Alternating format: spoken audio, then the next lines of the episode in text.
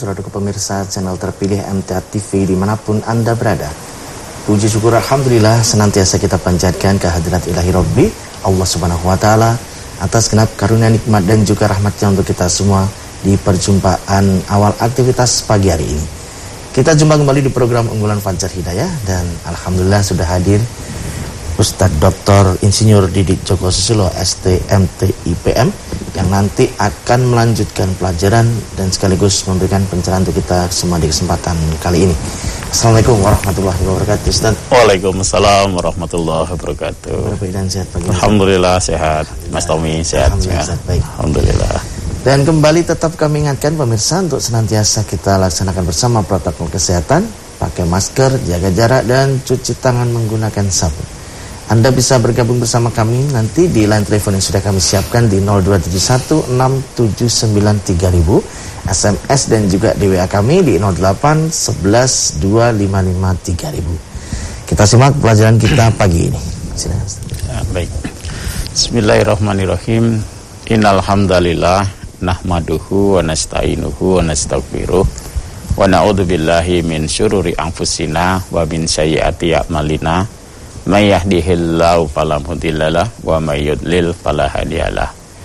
Asyhadu an la ilaha illallah wahdahu la syarikalah wa asyhadu anna muhammadan abduhu wa rasuluh.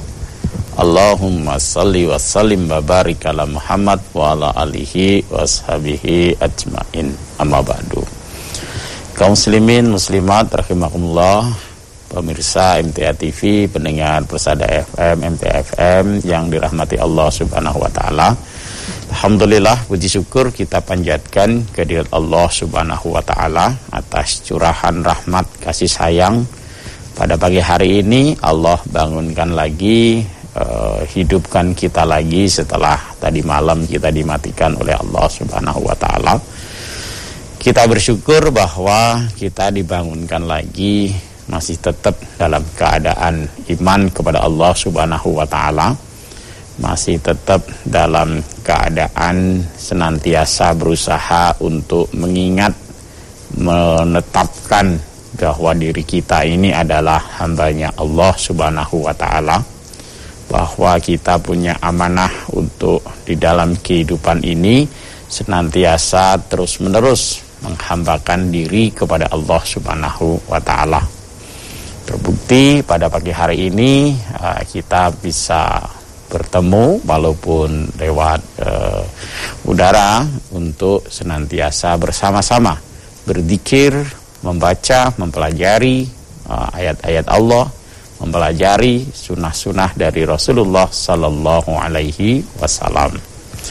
Nah, para pemirsa, pendengar yang dirahmati Allah Subhanahu Wa Taala, uh, mari kita lanjutkan lagi ya kajian kita, bahasan kita e, kaitannya dengan salah satu e, perintah Allah Subhanahu wa taala, syariat Allah Subhanahu wa taala yang e, diberikan kepada hambanya yang mentautkan hamba itu kepada Allah Subhanahu wa taala. Yang dikatakan bahwa ketika kita melaksanakan e, ibadah ini ya Eh, kita itu sedang berzikir, sedang bertemu dengan Rob kita, Tuhan kita begitu. Ya ini ibadah uh, salat. Uh, pada pertemuan yang lalu kita sudah tegaskan bahwa ini adalah amal yang sangat penting yang harus ada pada diri orang yang mengaku beragama Islam. Ya, uh, kemarin sudah kami sampaikan bahwa Nabi Shallallahu Wasallam menegaskan bahwa salat ini adalah satu ibadah yang menjadi pemisah, menjadi pembeda antara keimanan dan kekufuran pada diri seseorang begitu. Yang ditegaskan oleh beliau Shallallahu Alaihi Wasallam, barang siapa sengaja meninggalkannya, fakat kafar, sudah sungguh dia sudah uh, kafir begitu. Dan uh, disebutkan juga dalam riwayat bahwa para sahabat tidak menganggap satu amal yang kalau ditinggalkan menjadikan seseorang itu menjadi kafir selain sholat begitu.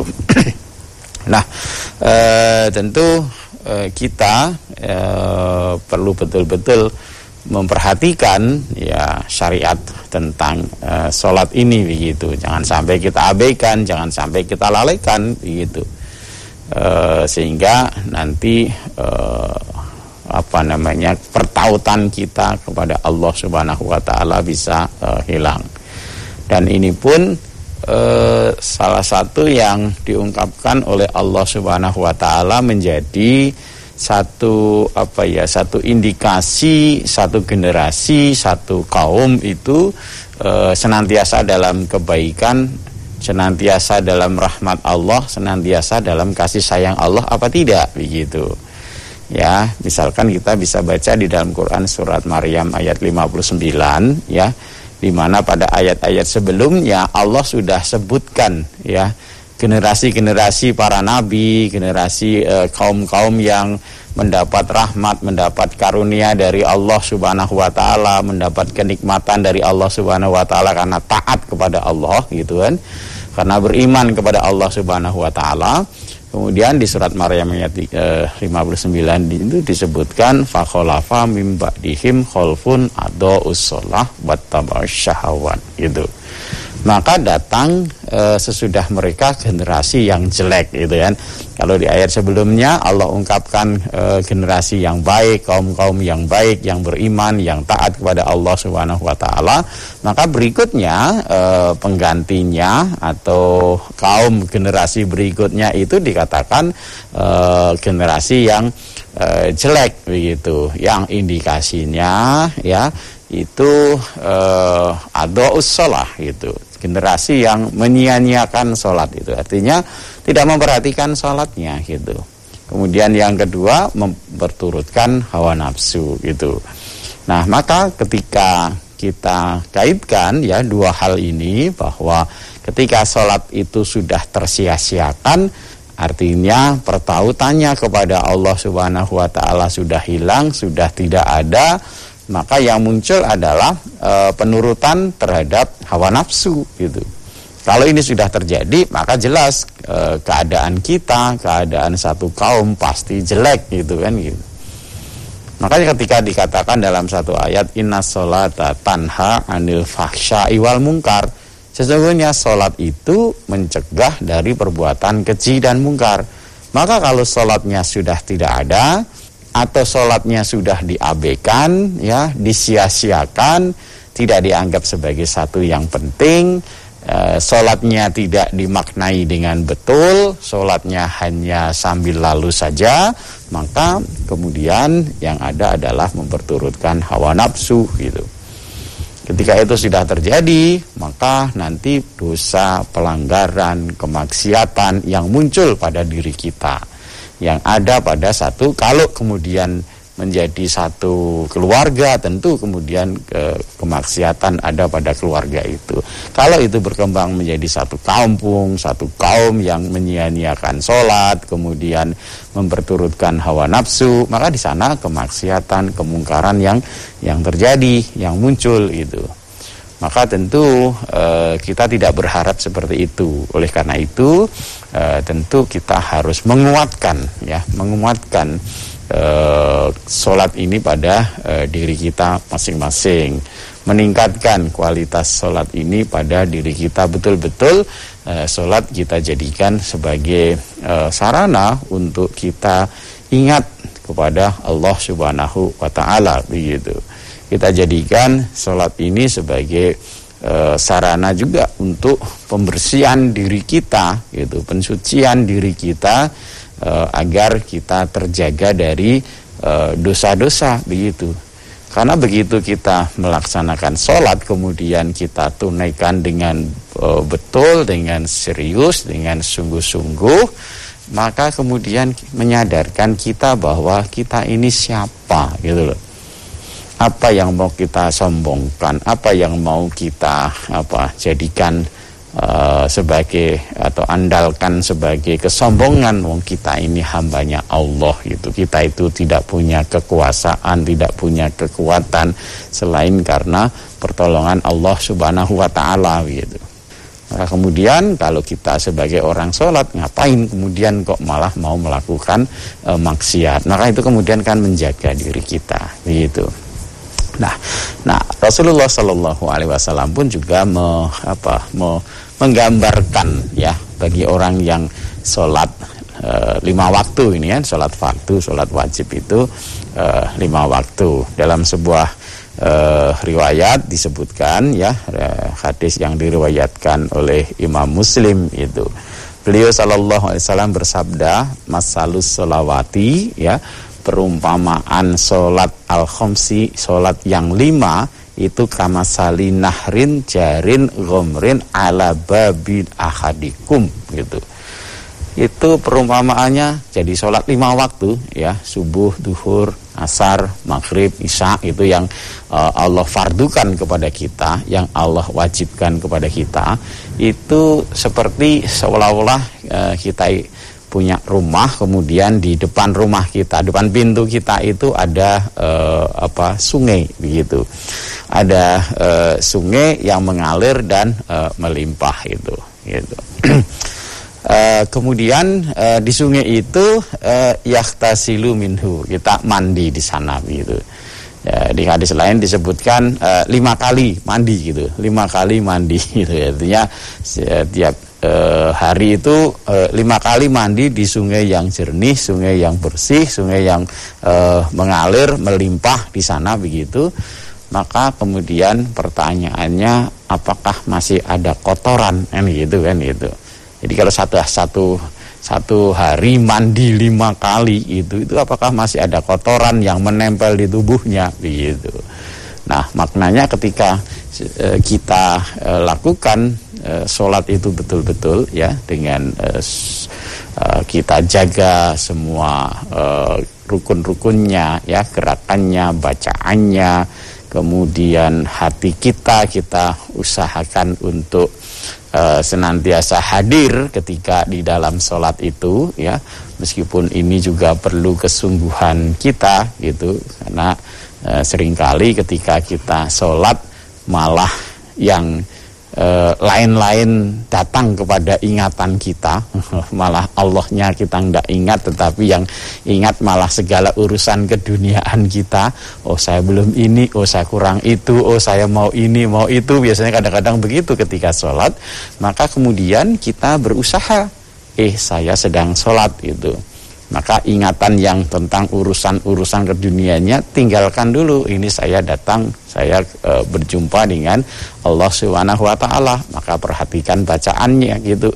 Nah itu terus kita ikhtiarkan kita usahakan sehingga kemudian e, gerakan kita di dalam sholat itu juga tumak ninah tidak tergesa-gesa kemudian bacaan kita di dalam sholat juga tidak tergesa-gesa ya kita baca dengan uh, tartil maka itu akan menjaga hati kita untuk senantiasa tahu dengan Allah Subhanahu wa taala. Nah, kalau itu kemudian e, senantiasa kita lakukan e, paling tidak kan sholat wajib lima kali sehari maka diibaratkan oleh Rasulullah Shallallahu Alaihi Wasallam itu e, mandi pada satu sungai ya, ya. Itu lima kali sehari maka insya Allah e, bersih gitu ya. Insya Allah hati kita bersih e, jiwa kita bersih dari dosa-dosa begitu. Yang artinya ketika kita beraktivitas di dalam kehidupan kita senantiasa ada pada penjagaan itu gitu kan. Misalkan pagi ini kita sudah laksanakan sholat e, subuh gitu kan kita sudah ingat ya sebelum mengawali aktivitas keduniaan kita kita sudah e, datang kepada Allah Subhanahu wa taala salat subuh kemudian sudah ada juga kita berzikir mengingat menyebut nama Allah Subhanahu wa taala yang kemudian nanti siang nanti kita beraktivitas itu dalam kehidupan di dunia. Ketika kemudian dalam kehidupan di dunia ada bermacam-macam keadaan yang datang kepada kita dengan berbagai fitnah dunia begitu baik yang menyenangkan, yang tidak menyenangkan, yang kemudian kadang-kadang juga menyebabkan kita melakukan kesalahan-kesalahan, kekeliruan-kekeliruan juga.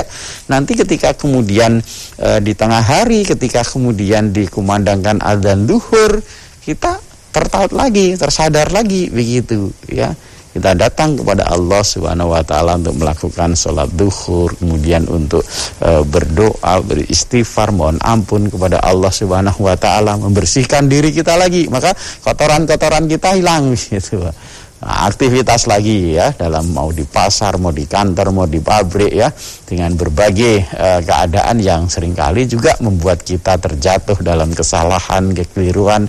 Maka kemudian ketika uh, dipanggil untuk uh, sholat asar, kita datang lagi, tunaikan lagi, maka bersih lagi begitu karena di situ kita datang lagi kepada Allah menyadarkan kita lagi kepada Allah Subhanahu wa taala kita ini hamba ya kenapa saya tadi sombong? Kenapa saya tadi uh, mendolimi uh, saudara saya teman saya? Begitu.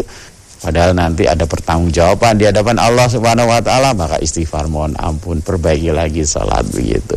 Terus gitu sampai pulang kerja sampai di rumah ya diperbaiki lagi dibersihkan lagi dengan salat maghrib ya. Sampai kemudian salat isya subuh terus. Maka betul sekali yang disampaikan oleh Rasulullah Sallallahu Alaihi Wasallam itu kan Sholat lima waktu itu ibaratnya kita uh, punya rumah kemudian di depan pintu rumah kita ada sungai gitu. Kemudian kita mandi ya, yaktasilu minhu ya, mandi di dalamnya. Ya, mandi di dalamnya sehari lima kali. Maka adakah kotoran-kotoran masih tersisa? Maka kemudian kita bersyukur bahwa kita punya syariat sholat lima waktu yang oleh Rasulullah Sallallahu Alaihi Wasallam tadi uh, disebutkan. Jadi perumpamaan sholat lima waktu itu Allah menghapus dosa-dosa kita. Kalau kita mau tentu kalau kita uh, syukuri bahwa kita punya syariat sholat lima waktu yang kemudian kita berusaha bersungguh-sungguh agar kita jaga sholat itu ada pada kita kita jaga agar sholat kita semakin berkualitas baik e, gerakannya, bacaannya, kehusukannya begitu gitu loh. Karena ada juga orang yang kemudian e, saya e, orang Islam tapi saya nggak mau sholat ini gitu. Kenapa? Kenapa kita apa ya kita e, istilahnya kita sudah diberi oleh Allah Subhanahu Wa Taala ditunjukkan oleh Rasulullah Sallallahu Alaihi Wasallam satu hal yang e, membuat kehidupan kita menjadi tenang, menjadi tentram ya.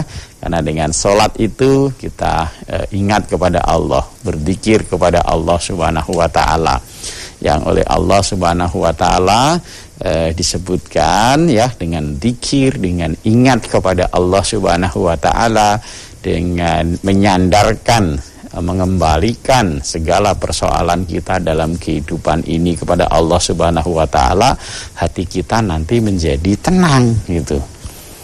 Ini yang Allah berikan kepada kita, nikmat yang luar biasa gitu. Tetapi sering kali kita sia-siakan ya, sehingga kita nanti e, kemudian tidak ada ketenangan di dalam kehidupan karena dalam hidup ini yang diturutkan hawa nafsunya gitu. Sholatnya disia-siakan, berturutkan hawa nafsu, maka ya hidupnya tidak memperoleh ketenangan. Nah, maka sekali lagi ketika Allah beri kepada kita nikmat yang luar biasa yang kemarin sudah kita e, kaji juga bahwa ini adalah satu ibadah yang dalam keadaan apa pun wajib untuk kita lakukan gitu untuk kita kerjakan. Mau dalam keadaan di rumah atau bepergian ada wajib di sana. Mau sehat ataupun sakit tetap kewajiban sholat ini. Kan gitu. Mau rezekinya banyak rezekinya sedikit atau kaya atau miskin tetap kita wajib melaksanakan sholat ini. Semuanya. Dan ini bisa dilakukan oleh semuanya. Begitu. Yang sakit yang tidak bisa berdiri di sana ada sholatnya sambil duduk. Yang tidak bisa sambil duduk bisa sambil berbaring dan seterusnya. Gitu. Bahkan dalam keadaan perang pun kita bisa jumpai dalam ayat Allah dalam hadis-hadis tetap di sana kewajiban sholat itu ada gitu. Maka kita bisa maknai uh, ini adalah satu hal yang sangat besar yang Allah berikan kepada hambanya. Yang mari uh, kita sebagai orang yang beriman kepada Allah Subhanahu wa taala uh, istilah saya nikmati gitu kan ya. Karunia pemberian dari Allah Subhanahu wa taala ini. Syariat sholat ya yang bisa membuat kita menjadi lebih tenang yang membuat kita jadi lebih uh, apa namanya uh, tentram di dalam menghadapi berbagai keadaan dunia yang datang kepada kita ini jangan disia-siakan, jangan ditinggalkan ya. Karena ini yang menjadi ya mungkin bisa kalau dikatakan bisa obat ya, obat untuk menenangkan uh, hati kita. Maka di sana uh, kita bisa lihat bahwa uh, banyak amal soleh itu uh, diwakili diwakili oleh uh, ungkapan uh, tegakkanlah sholat, kemudian nanti tunaikanlah uh, zakat. Nah, insya Allah ya kalau kita bisa betul-betul uh, jaga sholat kita mudah-mudahan ketenangan ketentraman dalam kehidupan dunia ini kita kita raih. Di sisi Allah ya seperti tadi dikatakan dalam hadis muslim itu kalau kita jaga sholat kita yang lima waktu itu yang wajib itu uh, Allah hapus dosa-dosa kita ya. Padalika masalus sholawatil khomsi yamhullahu bihinnal khotoya Ya, demikianlah perumpamaan Allah itu menghapus dosa-dosa kita itu dengan uh, sholat lima waktu itu. Saya kira demikian, mudah-mudahan bisa mengingatkan kita bersama. Ya. Baik pemirsa, kami harapkan Anda bisa bergabung di line telepon 02716793000, SMS dan juga di WA kami di 08 11 255 3000. Namun sebelumnya kita akan simak beberapa informasi dalam rangkaian jeda pariwara berikut ini.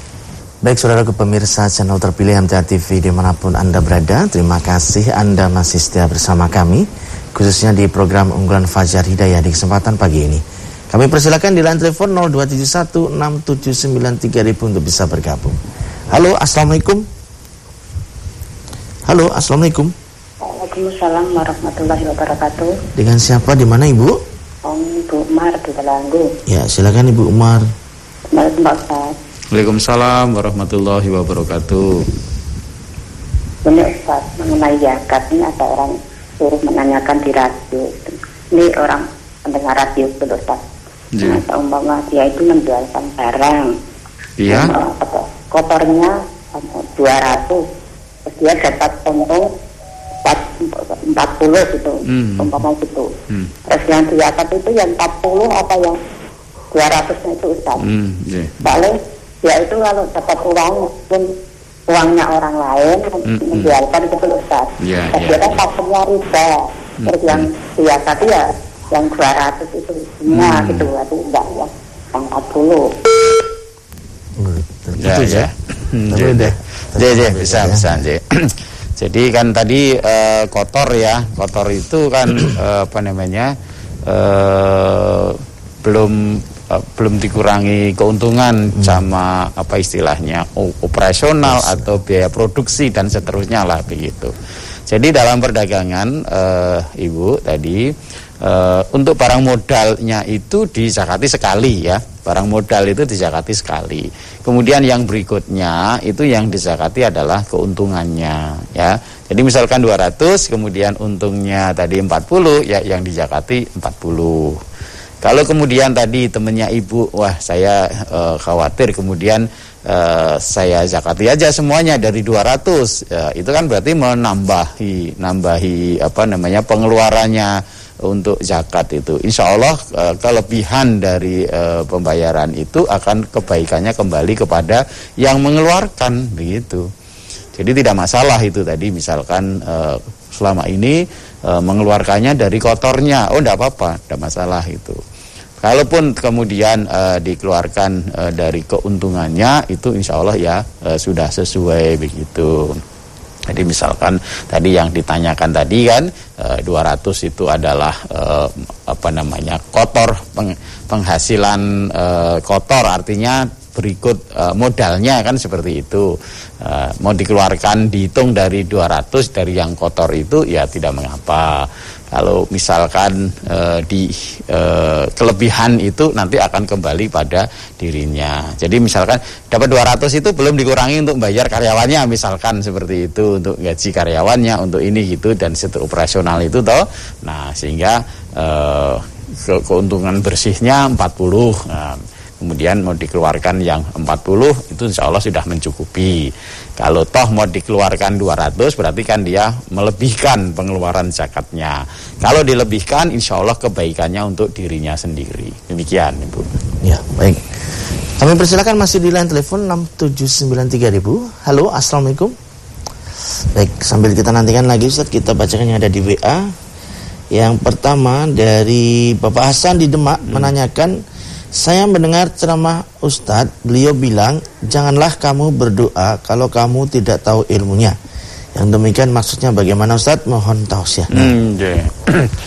Jadi doa itu kan permohonan kita kepada Allah Subhanahu wa taala. Itu kalau kita mohon, tentu kita harus tahu apa yang kita mohonkan, begitu itu maknanya.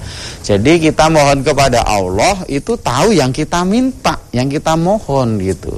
Jangan sampai kita mohon kepada Allah tapi kita tidak tahu yang kita minta. Itu makanya tadi e, perlu ilmunya gitu kan. Ilmu kan kadang-kadang doa itu banyak kita baca dalam bahasa Arab misalkan seperti itu. Nah, kita paham apa tidak gitu loh. Jadi ketika lisan kita menyebut ya karena doa itu kan berarti dilisankan, bukan di dalam hati, bukan di batin ya, ndak boleh ya.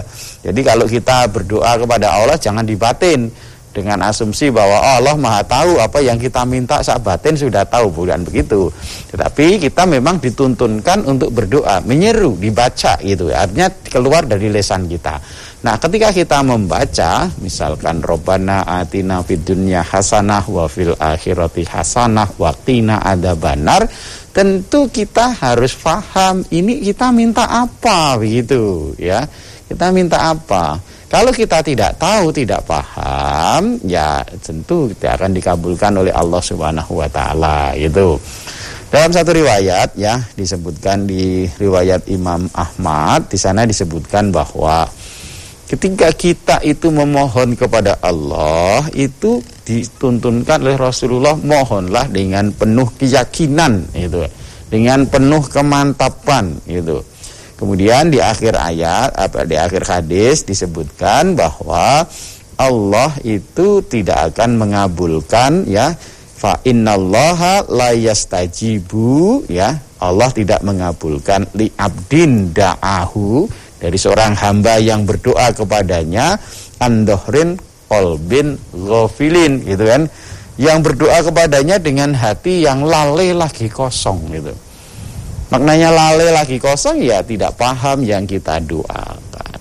Tidak mantap, tidak yakin bahwa doanya dikabulkan oleh Allah Subhanahu wa taala gitu. Maka kalau kita berdoa kepada Allah Subhanahu wa taala yakin bahwa doa kita dikabulkan oleh Allah kemudian paham apa yang kita mohonkan gitu Ya, pahami yang kita mohon mohonkan kepada Allah. Nah, tentu kemudian e, di sana ada hadis lagi bahwa ketika kita berharap e, apa namanya doa kita dikabulkan di sana ada e, nanti ya hadis-hadis Nabi Sallallahu Alaihi Wasallam yang menjelaskan bahwa e, semua doa hamba itu dikabulkan. Tapi bentuknya e, bentuknya bisa jadi tidak sesuai dengan apa yang kita mohonkan. Karena Allah Maha Tahu apa yang terbaik bagi hambanya. Nanti mungkin satu saat kita bahas itu ya bentuk-bentuk pengabulan doa Allah kepada hamba itu gitu. Kemudian juga ketika kita berdoa tidak boleh tergesa-gesa begitu. Nah, Nabi menjelaskan bagaimana makna hamba itu tergesa-gesa dalam berdoa ya. Dia mohon kepada Allah, kemudian keesokan harinya dia saya sudah mohon kepada Allah tapi belum dikabulkan. Nah itu adalah bentuk ketergesa-gesaan kita. Karena Allah jauh lebih tahu apa yang terbaik bagi hambanya. Kita mungkin melihat bahwa permintaan kita kepada Allah ini misalkan ini yang terbaik. Ya Allah anugerahkan saya kekayaan misalkan gitu kan. Karena kita lihat secara tata lahirnya namanya kekayaan itu menyenangkan begitu. Tetapi bisa jadi kita tidak tahu bahwa di balik kekayaan itu, kalau kekayaan itu datang kepada kita, membuat kita lupa, lalai kepada Allah. Membuat kita lupa, lalai untuk beribadah kepada Allah. Bisa jadi demikian gitu. Dulu waktu masih belum punya rezeki banyak masih hidupnya pas-pasan itu rajin berangkat ngaji gitu kan.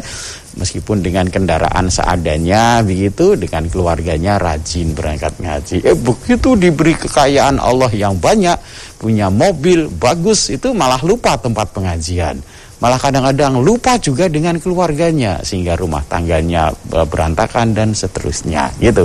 Maka Allah ketika kita berdoa itu diberi yang terbaik oleh Allah Subhanahu wa taala. Ya demikian Pak. Baik. Kita coba terima kembali di 6793000 halo assalamualaikum. Halo assalamualaikum. Waalaikumsalam. Warahmatullahi wabarakatuh. Ya dengan siapa di mana ibu? Bu, Bu Nani ini Ibu Raya Ibu Nani di Kuburaya. Silakan. Assalamualaikum Pak Ustaz. Waalaikumsalam warahmatullahi wabarakatuh. Ah, ini Pak Ustaz. Saya dulu itu cari yang ngaji gitu kan. Walaupun satu ya.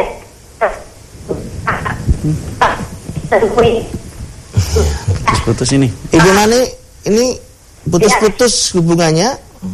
Bisa diulang pelan-pelan Ibu? Iya, sinyalnya, Mas. Halo? Halo? Ya, silakan Ibu. Uh, saya pengen ngaji dari dulu, hmm, mencari yeah. tempat pengajian yang lengkap dengan artinya gitu kan. Iya. Yeah, yeah. Ah, tapi yang saya temui itu kan cuma yasinan, cuma surat yasin yang dibaca. Hmm. Alhamdulillah sekarang udah ketemu di MTA ini. Alhamdulillah. Yeah. Ya Ibu. Ya kemudian, halo Ibu, halo. Waduh terputus ya. Tapi benang merahnya arahnya udah ditangkap saja. Ah, belum, Masih belum, belum ya, 50 persen. belum ya. ya, belum. apakah yang... kendala atau ya, apa betul, begitu ya? Betul. Baik. Baik Ibu Nani silahkan nanti bergabung kembali. Kita coba terima telepon berikutnya. Halo, Assalamualaikum. Halo, Assalamualaikum. Halo, Assalamualaikum. Halo, Waalaikumsalam warahmatullahi wabarakatuh. Ya, dengan siapa di mana Bapak? Waalaikumsalam warahmatullahi wabarakatuh. Dengan siapa di mana Bapak? Tanto di Delanggu. Ya, silakan Pak Tanto. Uh, ini Pak Ustad, kami mau tanya, ini apa itu kita jatuh kan, hmm. terus di epek-epek ini luka. Hmm, hmm, nah, terus kita luka ya enggak dalam banget tapi ya sakit lah. Yeah. Kita tutup sama sensoplas. Hmm, hmm. Nah, itu untuk wudhu kita itu sah hmm. atau tidak? Hmm, yeah. Demikian Pak Ustaz, yeah. atas pertanyaannya kami ucapkan terima kasih. Assalamualaikum warahmatullahi wabarakatuh. Waalaikumsalam warahmatullahi wabarakatuh. Yeah. Dulu ada riwayat Bapak, eh, salah satu sahabat itu luka di tangan, kemudian di apa istilahnya diperban ya bahasa kita diblebet begitu kan gitu. Nah bagaimana wudhunya? Nah, maka Rasulullah Sallallahu Alaihi Wasallam itu e, tuntunkan diusap ya. Jadi tadi misalkan tangan kiri kita ini ya diblebet apa gip atau apa begitu. Nah kita ambil e, tangan yang kanan ini dibasahi air kemudian diusapkan di atasnya itu sudah cukup. Jadi kalau tadi bapak pelanjutan tan coplas ya di e, uh, tancoplas itu uh, kemudian kalau memang ya uh, lukanya itu kalau kena air nanti jadi tambah parah atau kalau kena air jadi memperlambat kesembuhannya maka ketika wudhu cukup yang di atas uh, tancoplas atau apa itu diusap gitu. Tidak perlu dibasahi begitu di apa namanya disiram air jangan ya. Kalau memang itu menyebabkan e, lukanya nanti jadi tambah e, parah atau e, kesembuhannya jadi tambah lama. Nah inilah e, indahnya dinul Islam. Makanya ketika Nabi SAW adinu yusrun jadi agama ini mudah gitu ya. Jadi ketika dalam satu keadaan yang kemudian menyebabkan orang itu nanti bisa menjadi celaka, menjadi susah itu Allah mudahkan begitu. Sama ya ketika dalam satu riwayat dalam satu safar itu kan ada seorang sahabat yang eh, apa istilahnya junub gitu kan. Eh, sahabat eh, dalam satu safar kemudian eh, junub. kemudian kalau junub tuntunan normalnya itu kan mandi gitu kan. Nah, kemudian tanya pada sahabat-sahabat pada saat itu e, ini junub, kemudian e, kondisinya apa sakit atau apa begitu. Boleh nggak saya anu apa namanya e, tidak mandi itu. Uh, tidak boleh itu tuntunannya junub. Akhirnya mandi, mandi kemudian meninggal ya. Ketika sampai kepada Rasulullah di apa ya ditegur oleh Rasulullah, nggak boleh gitu, apa nggak benar gitu. Ketika misalkan tadi ya dalam keadaan junub kemudian eh, sakit itu ketika mau sholat cukup apa tayamum gitu. Ada kemudahan di sana gitu. Jadi eh, agama ini tidak menyusahkan, tidak tidak menyulitkan gitu dalam segala hal uh, ada di sana uh, kemudahan-kemudahan. Contoh lagi misalkan ketika kaki kita sakit ya, uh, sholat itu uh, tuntunan pokoknya adalah dengan berdiri begitu. Tetapi ketika kemudian kaki kita sakit, maka kemudian ada kemudahan di sana, keringanan di sana, oh bisa dengan duduk dan nilainya sama dengan sholat yang ketika kita lakukan berdiri gitu duduk pun uh, masih ada apa namanya berat sakit maka kemudian bisa uh, berbaring. Begitu seterusnya. Maka indah sekali enak sekali dalam kita beragama tidak menyusahkan kita. Maka ketika bapak tadi luka kemudian tidak uh, boleh kena air karena kalau kena air memperparah lukanya maka ketika wudhu cukup diusap di atasnya. Di atas apa apa blebet atau di atas plesternya, uh, plesternya tadi. Begitu pak. Baik, kita bacakan Ustaz berikutnya di WA dari Endang, Bapak Endang hmm. di Majalengka. Yang pertama, apakah boleh mensolatkan orang yang sholatnya tidak ajak Ustaz? Hmm. Kemudian yang kedua, setelah sholat di daerah kami suka diberi uang dan saya suka menolaknya Ustaz. Hmm. Bagaimana Ustaz yang demikian? Jadi, uh, yang pertama tentu kita bermohon kepada Allah Subhanahu wa taala supaya menjadi orang yang menegakkan sholat gitu kan. Yang sholatnya ajak ya, jangan sampai kita sholatnya tidak ajak karena tadi luar biasa sekali uh, kebaikan, rahmat, kasih sayang yang Allah berikan uh, melalui sholat ini begitu. Nah, kalau kemudian ada saudara kita, teman kita yang sholatnya tidak aja, kita berprasangka baik ini e, tidak paham ya, belum ngaji nih, nggak ngerti ini dengan tuntunan-tuntunan Allah Subhanahu Wa Taala begitu.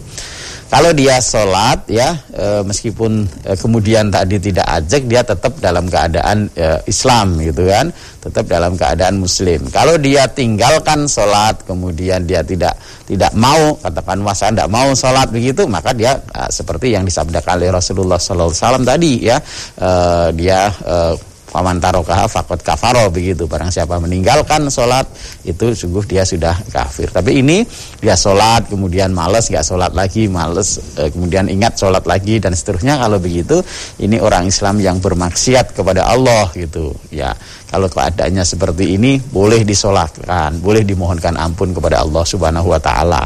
Perkara diampuni apa tidak Itu uh, urusannya Allah subhanahu wa ta'ala. Kita tidak tahu. Itu yang pertama Kemudian yang kedua, eh, nah tinggal motivasinya ngasih duit apa begitu kan. Itu yang mungkin waktu ditanyakan. Nah, mungkin dia seneng saya lihat orang sholat seneng bapak saya tak kasih duit. Ya tidak apa-apa boleh saja begitu. Cuman kalau kita sholatnya di situ dengan harapan biasanya kalau habis sholat Jumat di sini kasih duit itu nah nanti saya tak sholat Jumat di situ biar dikasih duit. Nah itu nanti kita nggak dapat apa-apa selain duit itu gitu Padahal ketika kita sholat itu kita berharapnya adalah balasan dari Allah Subhanahu Wa Taala. Ya, kita tidak tahu motivasinya yang ngasih duit itu apa itu. Mungkin dia uh, kalau biasanya berbagi itu berbagi makanan oh ya. habis habis sholat subuh ya, biasanya bisa uh, ada berbagi makanan. Habis sholat Jumat itu berbagi makanan. Nah ini berbagi duit kita tidak tahu motivasinya apa gitu.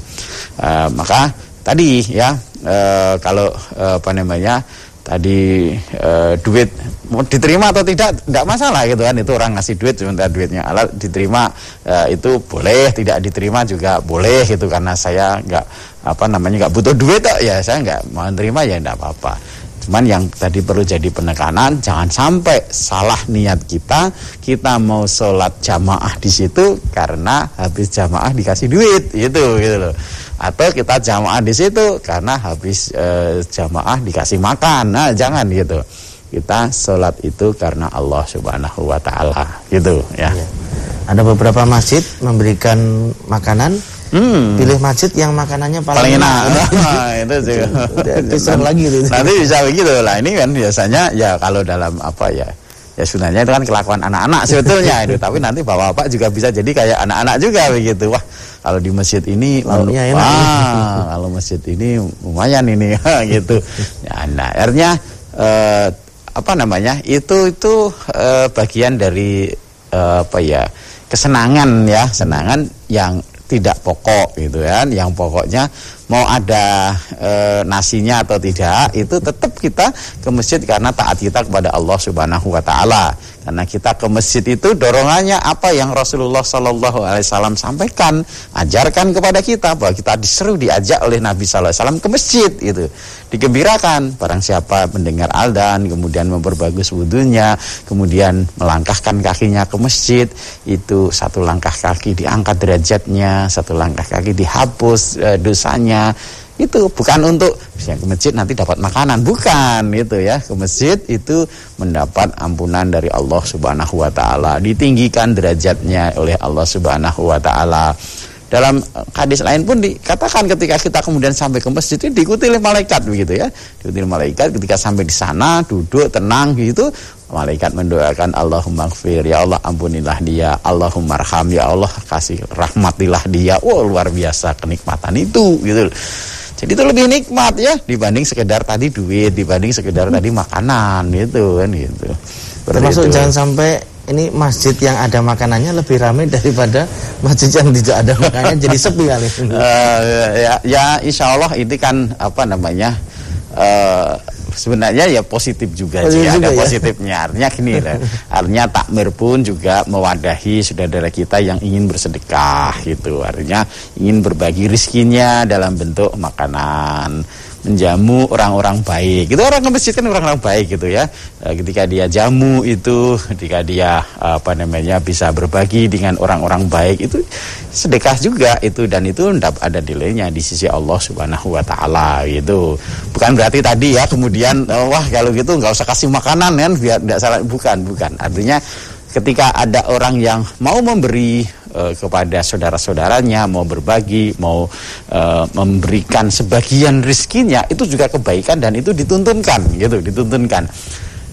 Uh, memberi makan itu dituntunkan, ya. Um, uh, oleh Allah Subhanahu wa taala. Banyak ayat yang memerintahkan memberi makan, terutama uh, orang miskin ya. Ara'aitalladzi yukadzibu bidin fadzalikal ladzi yadul yatim wala yahudduna ala ta'amil miskin ya. Tidak menganjurkan memberi makan orang uh, miskin. Nah, kemudian Uh, paling mudahnya kan di masjid itu kan ya, ya. di mana di sana berkumpul banyak orang apakah itu ketika uh, sholat jamaah atau ketika sholat uh, Jumat lagi nah, musafir nah kan musafir orang miskin dan seterusnya begitu jadi tidak mengapa bukan berarti tadi kemudian wes besok tidak usah uh, kasih makan enggak kasih makan lebih banyak lebih baik lebih bagus gitu Nah, nanti para takmir uh, berkreatif untuk mendistribusikan makanannya ini dengan uh, baik begitu. Ya.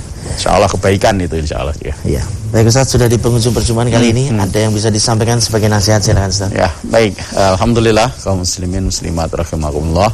Uh, pada waktu yang singkat ini uh, udah banyak ya banyak yang kita bisa lakukan untuk mengingat Allah Subhanahu wa taala. Ada di sana tentang sholat, ada di sana tentang berdoa, ada di sana tentang e, memberi makan dan seterusnya. Ini luar biasa. Ini nikmat yang mari terus-menerus kita e, jaga, e, kita senantiasa hadir di majelis-majelis ilmu, di majelis-majelis zikir sehingga hati kita itu tetap terjaga senantiasa ingat bahwa oh kita ini hambanya Allah. Oh, saya punya kewajiban untuk menghambakan diri kepada Allah. Oh, saya punya uh, keinginan, kemauan untuk membuat diri kita, membuat diri saya menjadi hamba yang taat kepada Allah, hamba yang mengikuti perintah-perintah Allah Subhanahu wa taala, hamba yang menjauhi larangan-larangan Allah Subhanahu wa taala sehingga kita selamat dalam kehidupan dunia sampai nanti di akhirat ketika kita kembali kepada Allah Subhanahu wa taala. Mudah-mudahan bermanfaat. Kami sampaikan terima kasih atas pelajaran Ustaz kali ini. Assalamualaikum warahmatullahi wabarakatuh. Waalaikumsalam warahmatullahi wabarakatuh. Baik, saudara pemirsa channel terpilih MTA TV di mana pun Anda berada. Demikian tadi telah kita simak dan ikuti bersama program unggulan Fajar Hidayah di kesempatan pagi hari ini. Dan kembali tetap kami ingatkan untuk senantiasa kita laksanakan bersama protokol kesehatan, pakai masker, jaga jarak, dan cuci tangan menggunakan sabun. Saya Tommy Al-Fatoni pamit undur. Alhamdulillah alamin. Subhanakallahumma wa bihamdika. Asyhadu alla ilaha illa anta astaghfiruka wa Assalamualaikum warahmatullahi wabarakatuh.